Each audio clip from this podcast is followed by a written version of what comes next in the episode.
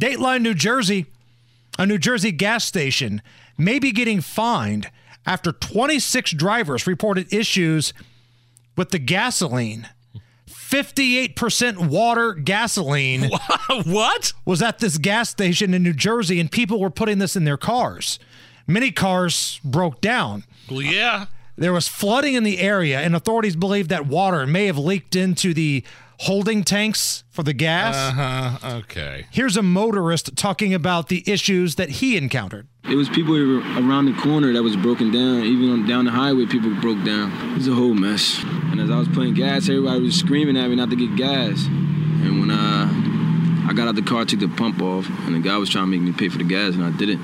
And kind of find out it was everybody's car was getting broke down. You ever had? I would- I would- uh, this is a loaded question. You ever had bad gas, Nigel?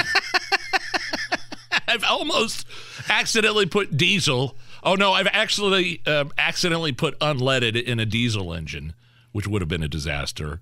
I, uh, but I've never, I've never, no, I've never heard of this. I've never heard of, of, you know, some sort of flood happening and then the, you know, seeping into the gas tanks, underground gas tanks. And, by the way, I wouldn't pay for it either.